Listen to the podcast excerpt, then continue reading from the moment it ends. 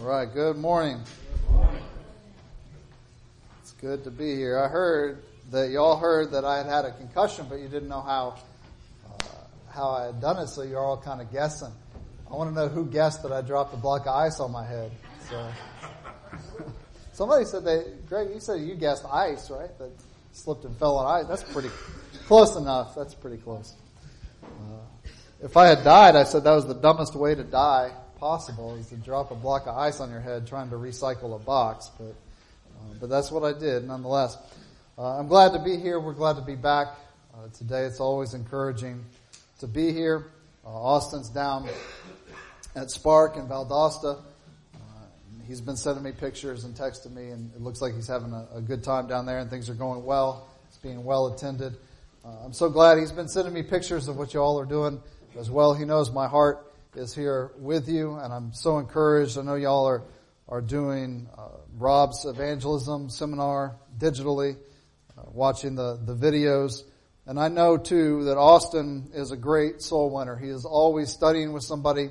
If uh, you will help him in in doing that, if you will be silent partners with him when he's doing Bible studies, if you will help bring people to him, uh, and if you will also learn how to do the studies, then this congregation is going to just grow uh, internally. You will grow spiritually, but it will also grow externally in the in the sense that you will be converting people to Christ. And I think this congregation has so much to offer this this community. Uh, and I'm encouraged by Austin. Austin is a, a great soul winner. He is a great uh, young man, and he's been working. We we have a new office. He's been helping me. His dad's been helping me. They are just great great, great people. Uh, no one has to do everything, but everyone has to do something. Uh, everyone has to help uh, bring people to Christ. Everyone who's in Christ wants to bring others to Christ. And that's what I want to talk to you about today in the sense of I want to, I want to talk about letting your light shine, uh, a light, and being a light in a, a dark world. We live in a, a dark world, a difficult world. Sometimes a, a place that's easy to, to become afraid.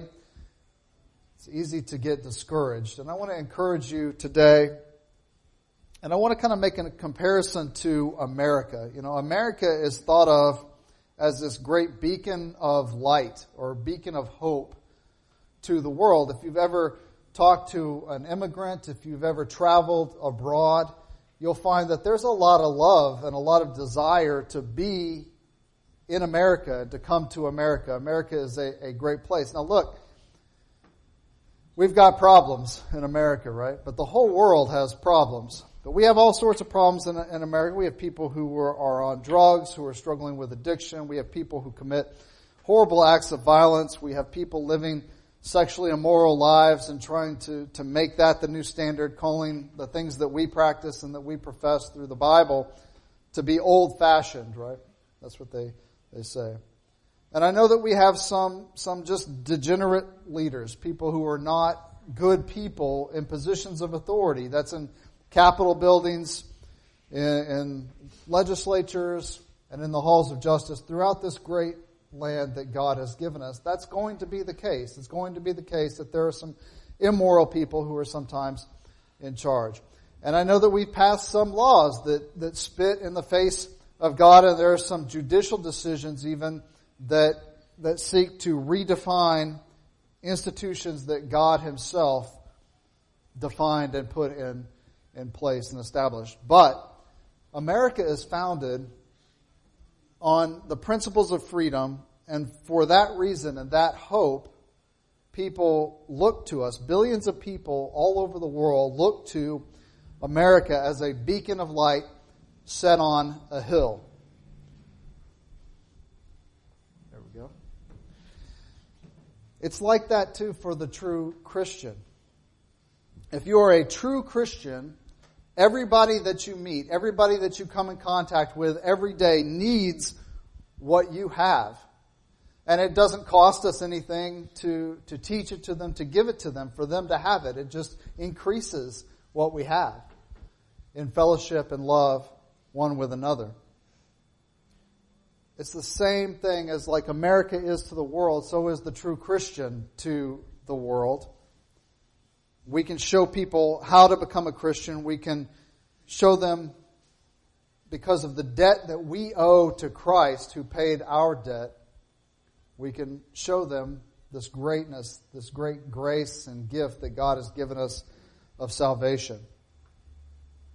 And today that's what I want to talk about just a little bit. I want to talk about how do we do that? How do we let our light shine in a dark world?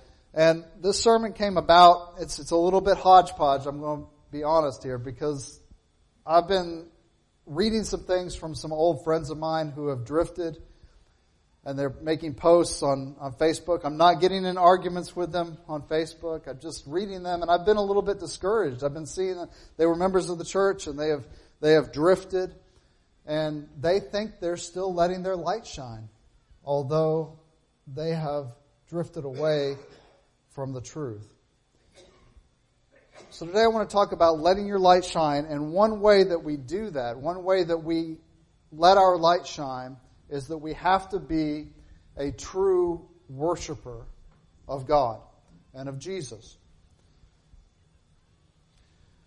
When Jesus was asked by the woman at the well about worship, she was saying, Where do I need to worship? Should I worship here, like the Samaritans say, or like you Jews say, do we have to go to Jerusalem and worship at the temple? She was asking about the different traditions that have had grown up around worship in John 4, 23 through 24. What does Jesus answer?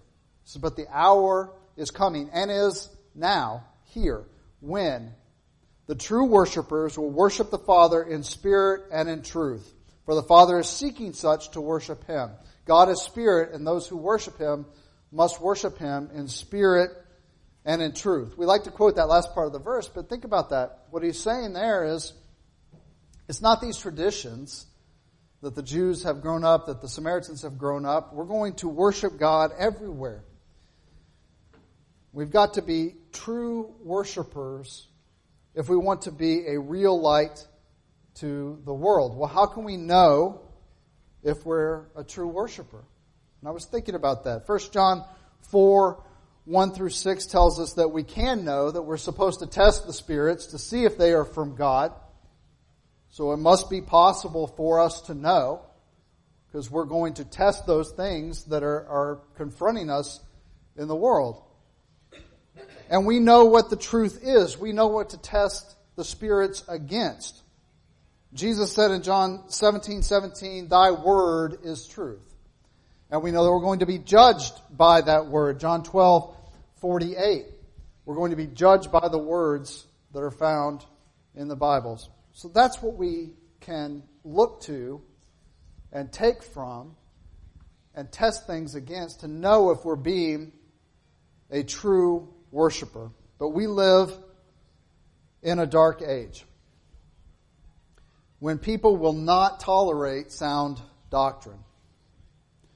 They want to have their ears tickled. They accumulate for themselves teachers that spout false doctrine.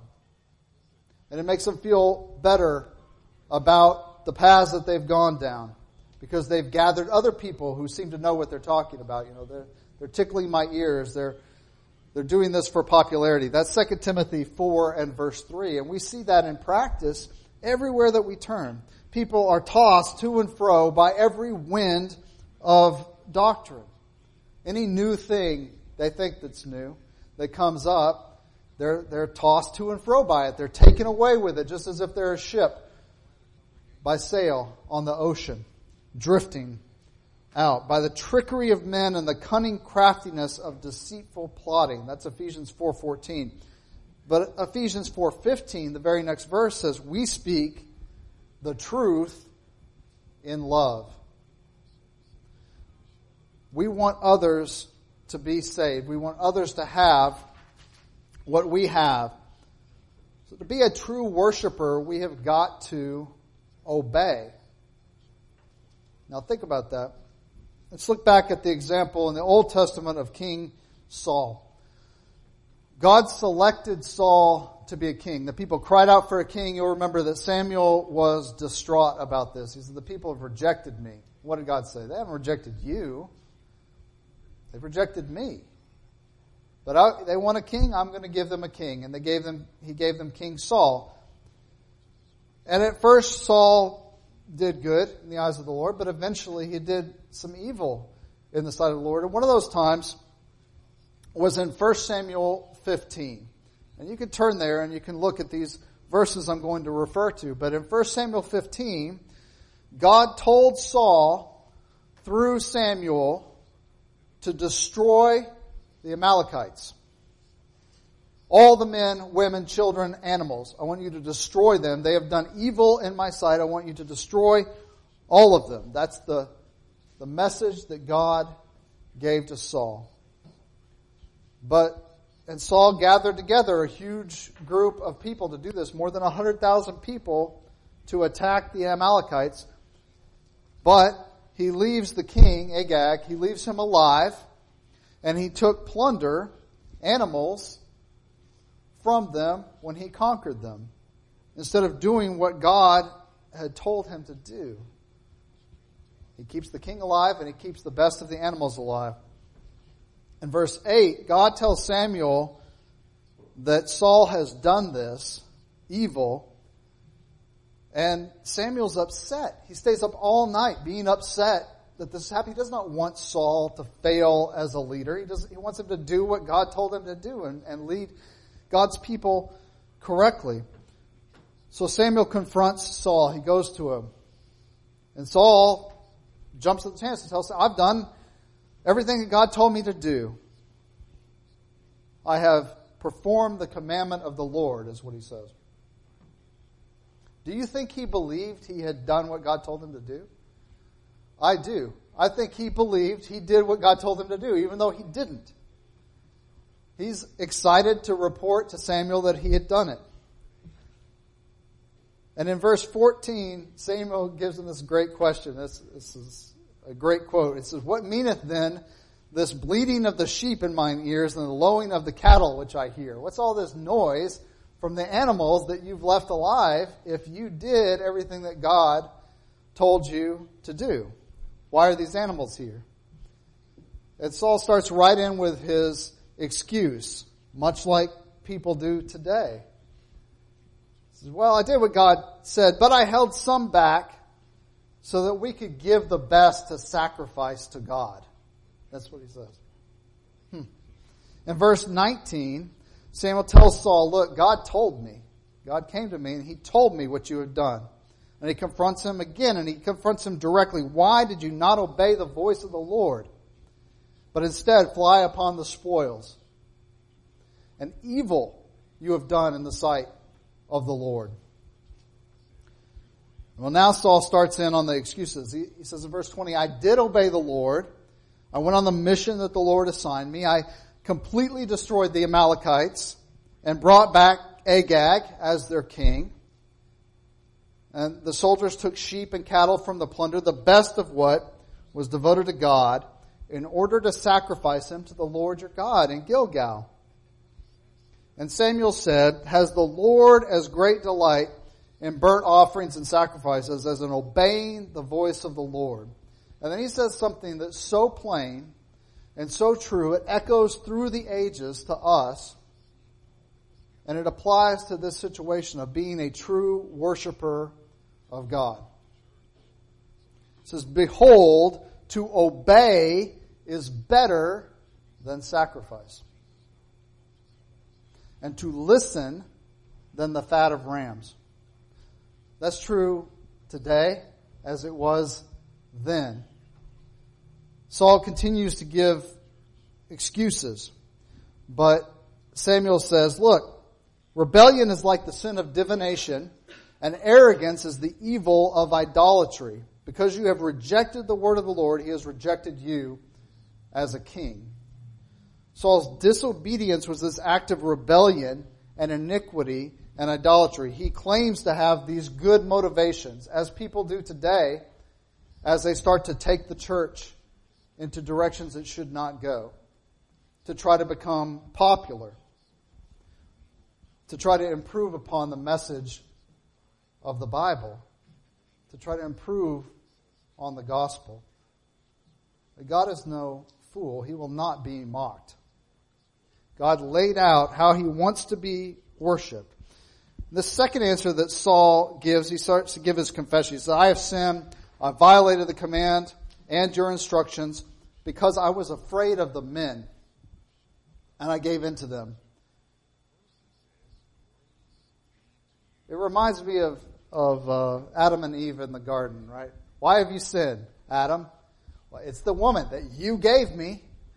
It's, it's really your fault, God, but it's also the woman's fault. It's not my fault that I sinned. And he asks Eve, what does she say?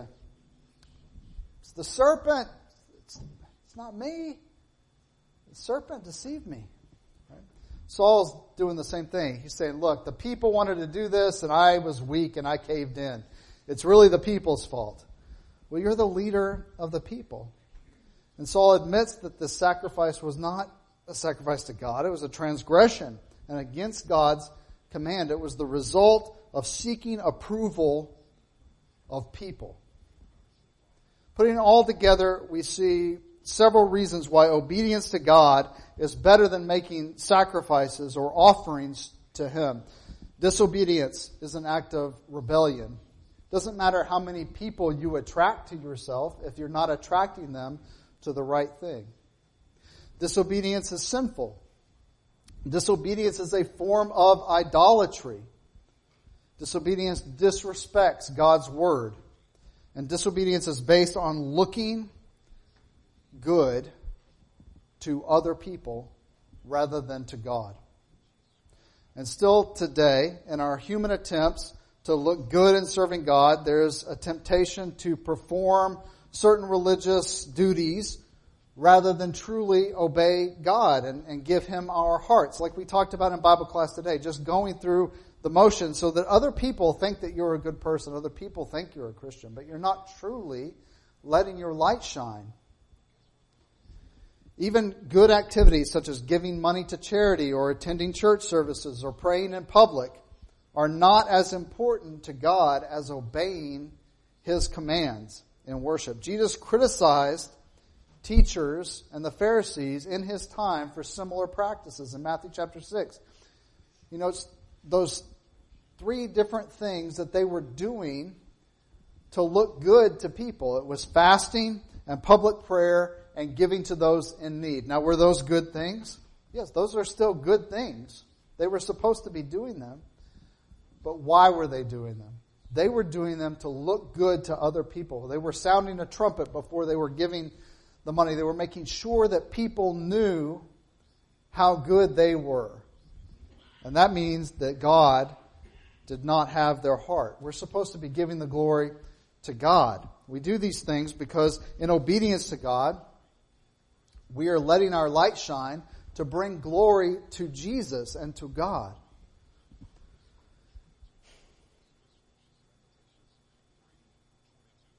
So the problem is not the offerings, but the disobedience of God's command and the desire for the approval of people rather than God.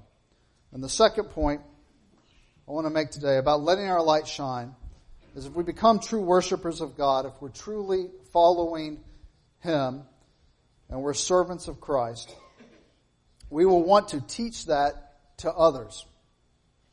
It won't be possible to stop us from teaching it to others because we are so blessed by what God has given us and we understand the salvation that He's provided for, for us. We will want others to have that. You know, Jeremiah talks about it in Jeremiah 20 and verse 9. If I say I will not mention him or speak any more in his name, there is in my heart, as it were, burning fire shut up in my bones, and I am weary with holding it in, and I cannot. That's how the gospel is supposed to be like to us. It's like a fire in our bones. We have to do it. We have to teach others. We have to get them to understand the things that we understand. And I was thinking about examples of this. And I thought about Peter. Do you think Peter was a true believer, the apostle Peter?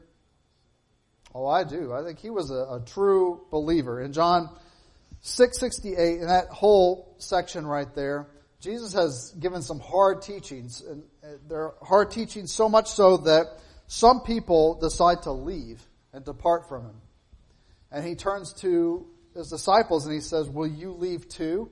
And Peter answers. Sometimes Peter gets things wrong, but here Peter gets it right. He says, Lord, where would we go? Right? No one but you has the words of eternal life.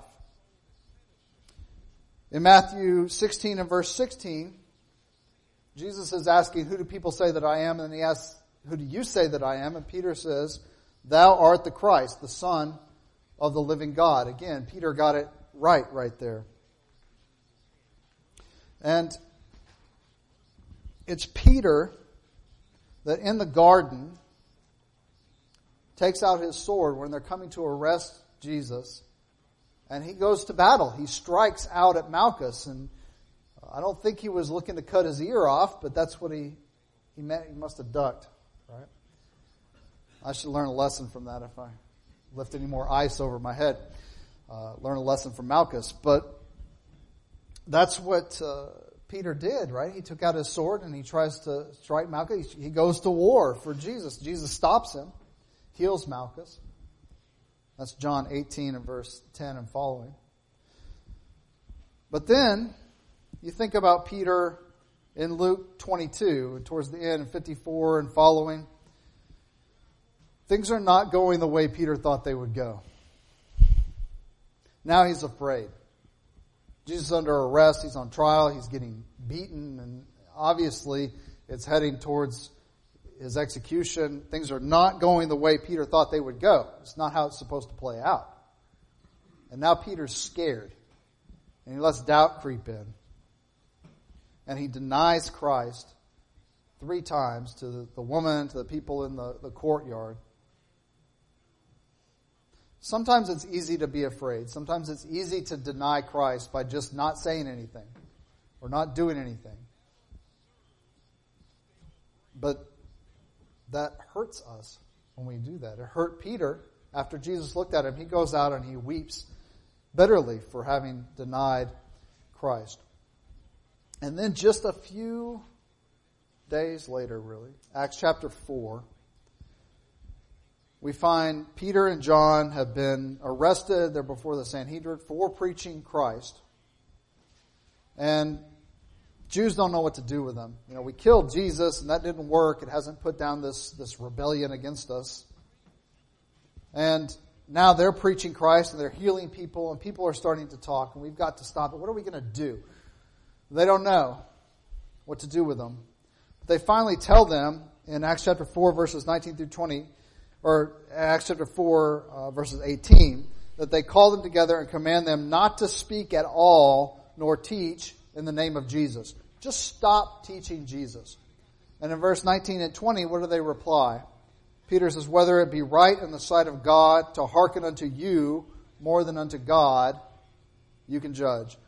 For we cannot but speak the things which we have seen and heard. They had a fire in their bones they had to teach Jesus. It didn't matter what was going to happen to them. What happened to that Peter that was so afraid of the woman in the, in the courtyard and the men in the courtyard? Now he's before the Sanhedrin, he's before the high priest, and he's, we're going to teach, he's commanded not to teach Jesus. I'm going to teach him anyway. You can judge whether that's right or not, but I can't help but teach Jesus. What had changed? Well, the resurrection changed. And he had Christ. Christ told him, I will be with you always, even to the end of the age. People are not always going to accept the message, but that doesn't relieve us of the responsibility of teaching it. In John 3, 19 through 21, it says, In this judgment, the light has come into the world, and people love the darkness rather than the light because their works were evil. For everyone who does wicked things hates the light and does not come into the light, lest his works be exposed. But whoever does what is true comes to the light, so that it may be clearly seen that his works have been called, carried out in God. It's a wonderful thing that we are able to turn to Jesus. It's just such a, a wonderful thing. Let me put it this way. I, I read a speech recently uh, that Ronald Reagan used to, to give. Uh, I don't care if you like Ronald Reagan or not. That's not the point of, of this. The point is the speech. In the speech, he relates this story. He says, Not too long ago, two friends of mine were talking to a Cuban refugee, a businessman who had escaped from Castro. And in the midst of this story, one of my friends turned to the other and said, We don't know how lucky we are. And the Cuban stopped and said, How lucky you are. I had someplace to escape to. And in that sentence, he told us the entire story. If we lose freedom here, there's no place to escape to. This is the last stand on earth. Talking back about that idea of America being this beacon of, of freedom and hope to the world. If you corrupt America, there's no place to, to turn to. You see where I'm going here with this? That for those outside of Christ, they have Jesus to turn to. And we would encourage you this morning, if that's the case for you, if you are outside Christ, we'd encourage you to turn to Christ. We'd be happy to study with you, talk to you. If you already know what you need to do, but you're hesitating for some reason, we would encourage you to stop hesitating. But if you were in Christ and you turned away, what did you turn to? Satan. That's the only other thing to turn to. And if you've turned to Satan, he doesn't care about you at all. He will use you up and spit you out and leave you for dead. He doesn't care in the least about you but Jesus does, and you can turn back to Him. And the same is true as it is for America, as it is for the church. If we corrupt the church, if we stop being true worshipers, if we cave in to popularity instead of the teaching of the Bible, what do we have to turn to? So let me encourage you to stay the course and if you have fallen away for any reason, we would encourage you to make it right this morning. Come forward as we stand and as we sing.